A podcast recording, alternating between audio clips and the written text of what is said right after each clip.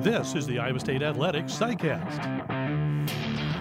This Sidecast is brought to you by Van Wall Equipment. Visit any Van Wall location today to test drive the full lineup of John Deere compact utility tractors with the power and versatility to conquer anything this season.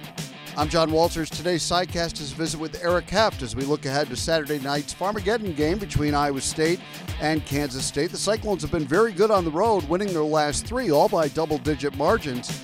However, Kansas State is 6 0 at home, and their average score at home is 45 to 12 Wildcats, so they've been on a real roll.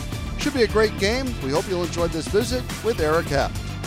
All right, Eric, this week it's Kansas State, and they are playing some great, great football at home and great football, period. Really good test for the Cyclones this week.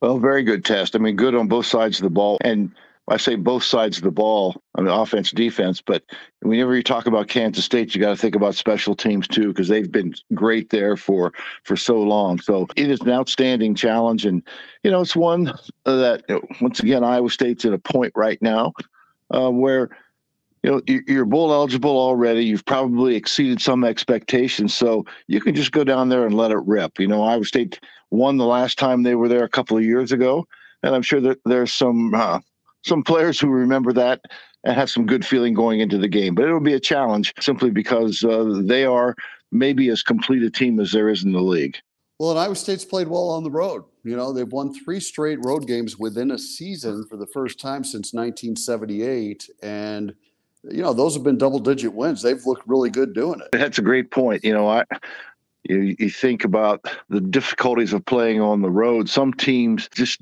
don't really see it as a, any difficulty at all. They just are able to go out and do what they do. And, and in Iowa State's case, and some of them may be the schedule and who you play and where you play them, but Iowa State has played maybe its best football on the road. And, know, it's going to take another one of those best kind of performances to have a real great opportunity to win down in Manhattan.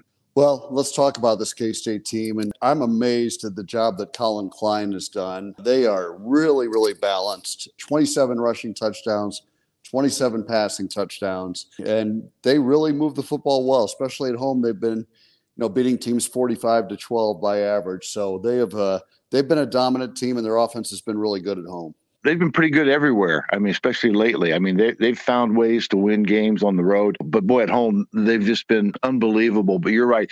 We've talked about this a lot, John. Having the balance of run and pass. I mean, it can really make you so difficult to stop. And DJ Giddens is a, a terrific back. Treshaun Ward, a transfer, another really good back. Both those guys. I mean, between the the two of those guys, I mean, you know, they've got over 1,500 yards on the season and and Will Howard. I mean, it's amazing that as a senior, we've only played against him one time, and he's played all four years, uh, and that was three years ago when he wasn't quite ready to play yet. Frankly, as a true freshman, but. You know, he's got 23 touchdown passes. Avery Johnson has three. So 27, as you mentioned, 27 uh, passing and 27 rushing. And part of what makes it happen is an offensive line that is uber experience. Cooper Beebe is one of the best offensive linemen in the league, but he's just, I mean, they've got over 160 starts among the starters. They've got three guys who took advantage of their COVID year in that offensive line. So they've done a good job protecting, but they've also run it extremely well. And I, I think Kansas does a great job in play calling. I think you mentioned Collin Klein. I, I think it's another team you're going to be facing here that does a terrific job of keeping you off balance. So where do you start defensively? I mean, what's the thing that you try to do against their their offense? Well, I mean, it's always. I mean, Jon Heacock will say the same thing. You got to stop the run. You've got to get them in third and long situations. I mean, they have well, they have some playmakers. We saw it in the Texas game you know, when you get them in third and long, the conversion opportunity or percentage is going to be much lower, and you have chances to make plays. You have chances to get turnovers. But DJ Giddens and Treshaun Ward and even Howard as a runner, I mean, those guys can all move the chains or get ahead of the chain. So I think you start with stopping the run, and then uh, take your chances after that. Iowa State still, even I don't know what the injury situation is in the back end of Iowa State's defense, but regardless, it's still a real strength of this football team and one that gives Iowa State a chance uh, to make a lot of really big plays, but primarily if, if you've gotten them behind the chains. Today's sidecast is brought to you by Van Wall Equipment. Van Wall Equipment and John Deere are proud to support Iowa's farmers in the field and Iowa State athletics on the field. You look at Iowa State's inability to run last week, and obviously that had everything to do with Texas's front line. But uh, Kansas State defensively, they switched to that three-man front a couple of years right. ago, and they've been really good ever since switching to that. They were they were good before it, but they've really taken it up a notch with that three man front. So their defense is playing very well. They're hard to run the ball against. Uh, but I think Iowa State has to get some kind of a ground game going to have a chance in this one. Mm, without question. I mean, it's something part of what Iowa State wants their identity to be. And we got some good running backs. We were just maybe a little overmatched on Saturday, or probably, um, definitely a little overmatched at times. You know, you talk about a, a guy who had one tackle in a game and made an impact. That was T'Vondre Sweat. I mean, he ends up with one one tackle. I guess he did deflect the pass and maybe block an extra point. Other than that, but once again, you look at, at, what Kansas State. I mean, they play they play a similar offense or defense rather to Iowa State. One of the things our guys, our offensive line, everybody kind of has a great feeling for how to block that. Now they have a good. I mean, I'm sure they've got a great sense of, of how to get get done what they want to get done too. But but I, I just think our offensive line has played its best against the teams that play that three man front, and hopefully uh, they can create some opportunities. You know, it was a big play to start the game two years ago down there, a 75 yard run by Breece Hall set the tone in the game. Iowa State won down in Manhattan, and you know, I'm not saying that's going to happen, but we need to have some big plays in the run game. And then the other part of the equation, I think, offensively is just, and, and so much easier said than done, but take care of the football because uh, mm-hmm. Iowa State's had five games this year where they have not turned the ball over and they've won all five. And, you know, I think Rocco has been really, really good in the area of knowing when to throw it away, knowing when to put it where only his guy can get it. But he's not perfect, right? I mean, he's a human right. human being, and and you know, to ask for perfection, I think, is asking a lot. But it, but he has to be really good. Let's just put it that way. He has to be on his A game. A little run game would certainly help. But if if Rocco's making good decisions, then I think you got a real chance. Oh, absolutely. By the same token, I really think that Rocco is going to make good decisions. You know, I think if Iowa State can continue uh, to protect him as well as they have, granted, he was under duress a lot the other night, maybe more than, than in most games. And once again, credit to Texas for that. But if Iowa State can give him, uh, keep Khalid Duke and some of those other guys for K State off him, I think he's going to make a lot of great decisions. And he's one of the things the playmakers are emerging for Iowa State, you know, at, at those receiver positions. You know, obviously, uh, Jaylin Noel's been great. But Jaden Higgins is continues to take steps forward. Ben Brahmer, what a great game he had the other night against a terrific defense. You know, and got to mention Easton Dean too. I mean, that was a 66-yard touchdown reception for the tight end. But there are so many weapons there, and I just think the calmness that with which Rocco has played, even under some duress, has been nothing short of remarkable given his lack of experience. So I have a really good feeling about him. I know he really has great confidence in those players around him, and I'm sure he thinks they're going to find ways to score. I think as much as anything else in this game, to me, Rocco's confidence and his ability and his playmakers around him are what's going to give Iowa State a real opportunity to win this game. I know we've said it a lot, but I continue to be blown away by his poise. And, you know, we hear Matt Campbell say a lot about this team in general.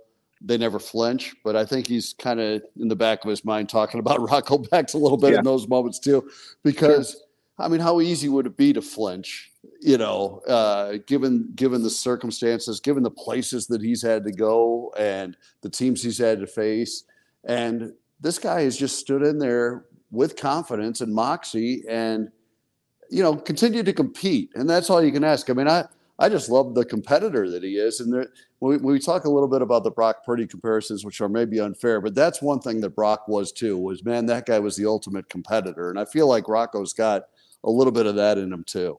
And take it a step further too, I, I think the other thing too is how much belief this team has in Rocco. I mean, I, they're all in on Rocco when he's out there. I mean, they have great confidence, but you know, you, you talk about not flinching. I mean, just go back virtually after every interception he's had. Okay, it, that can be a, a real hang your head kind of moment. Uh, and he's come back and played some outstanding football after that. All right, so that that epitomizes the, the never flinch attitude and, and, ability. It's not an easy thing to do to come back after a, a disappointment. Even you know, I mean, the pick sixes he's thrown, he's come back and and, and played extremely good football after that. Are you tired of settling for ordinary when it comes to your company's apparel? Well, say goodbye to basic and hello to a new standard of style known as Authentic Brand. It's not just a label, it's a lifestyle. From sleek office essentials to laid back everyday wear, Authentic Brand is the label for you.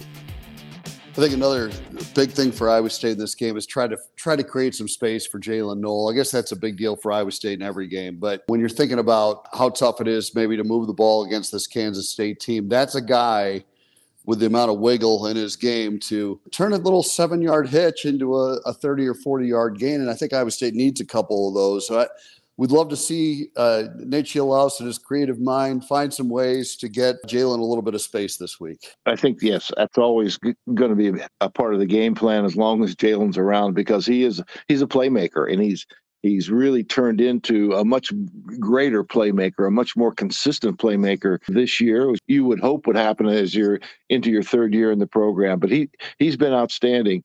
You know, but the other guy too is Brahmer, that little tunnel middle screen, whatever you want to call it, that they've used yeah. a couple times.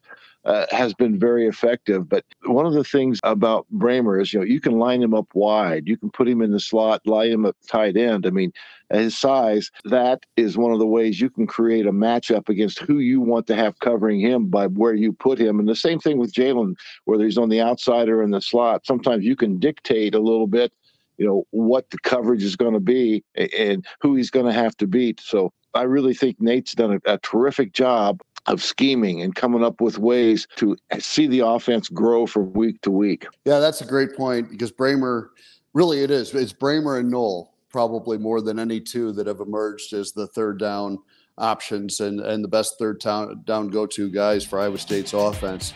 On Football Saturdays, our John Deere run of the game is brought to you by Van Wall Equipment.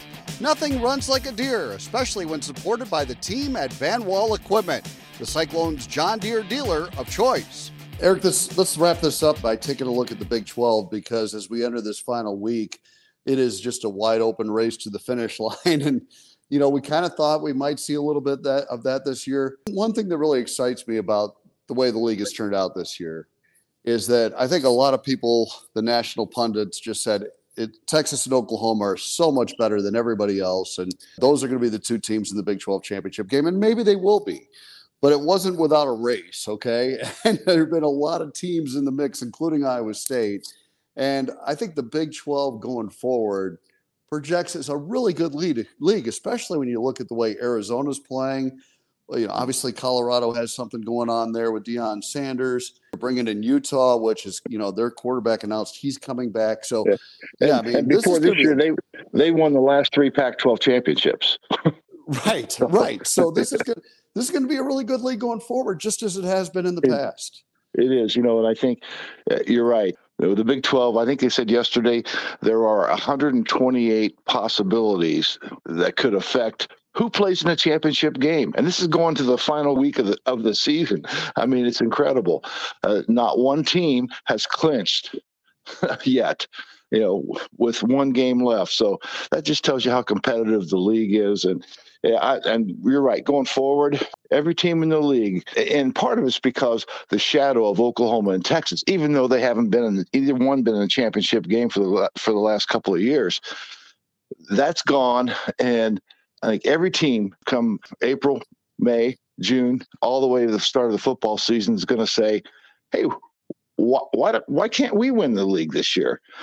And and you know what? They're going to be right for the most part because I think it's going to be wide open, and it's going to be a lot of fun. And I just know Iowa State's going to be taking a team into that that will still be pretty young, but it's also going to be really experienced, and they could be one of those teams right near the top it's amazing, isn't it? Just how quickly things can change in this league. I mean, look at Iowa State's a great example. One and eight last year, uh, chance to go six and three in Big 12 play this year. Okay, but look at you know West Virginia's playing Baylor this week, and and it, going into this season, everybody would have told you Dave Aranda's job is perfectly safe, but Neal Brown's on the hot seat. Now it's probably the opposite, right? I mean, right. Yeah. it's just how quickly things can change in this league.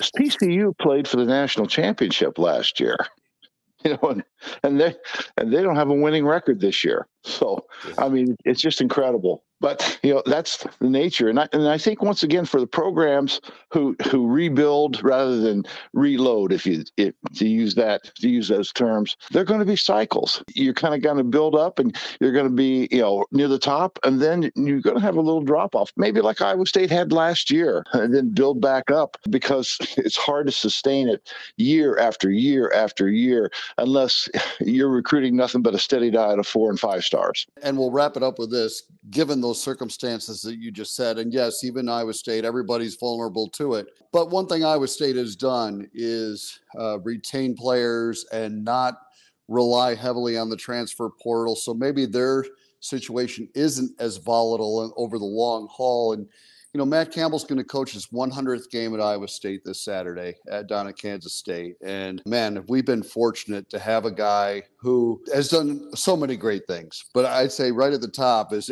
man, he has gotten to the point where Iowa State is competitive in every single game, where you go into every game feeling like you really have a chance if you execute. And, you know, even this daunting task on Saturday going into Kansas State, you feel like you have a shot because you oh. have Matt Campbell. Absolutely. Of course, you have a shot. I mean, the stability he has brought uh, to our program is is outstanding. But you know, the, one of the things, and we'll see. I hope it continues. But you're right. Player retention. Iowa State has had fewer losses to the portal. I'd say just about anybody in the country, and part of that is because you've created a culture in which players want to play and players want to stay, and that's man. Iowa State cannot go out and reload with great ready to go players every year. You're a developmental program. Our coaches have done a great job of developing those players, recruiting the kind of players that know they need to be developed, and then retaining them. And if that continues, I think Iowa State's going to be right in the mix for the next several years. Well, it's going to be fun. We'll go close it out in Manhattan on Saturday and then off to a bowl game. So we'll see you down in Manhattan. Can't wait to see it. It's going to be a lot of fun. Today's sidecast was brought to you by Van Wall Equipment. Stop by one of their locations and learn how to farm better, work smarter, and play harder when you run with Van Wall and John Deere. Thanks for listening.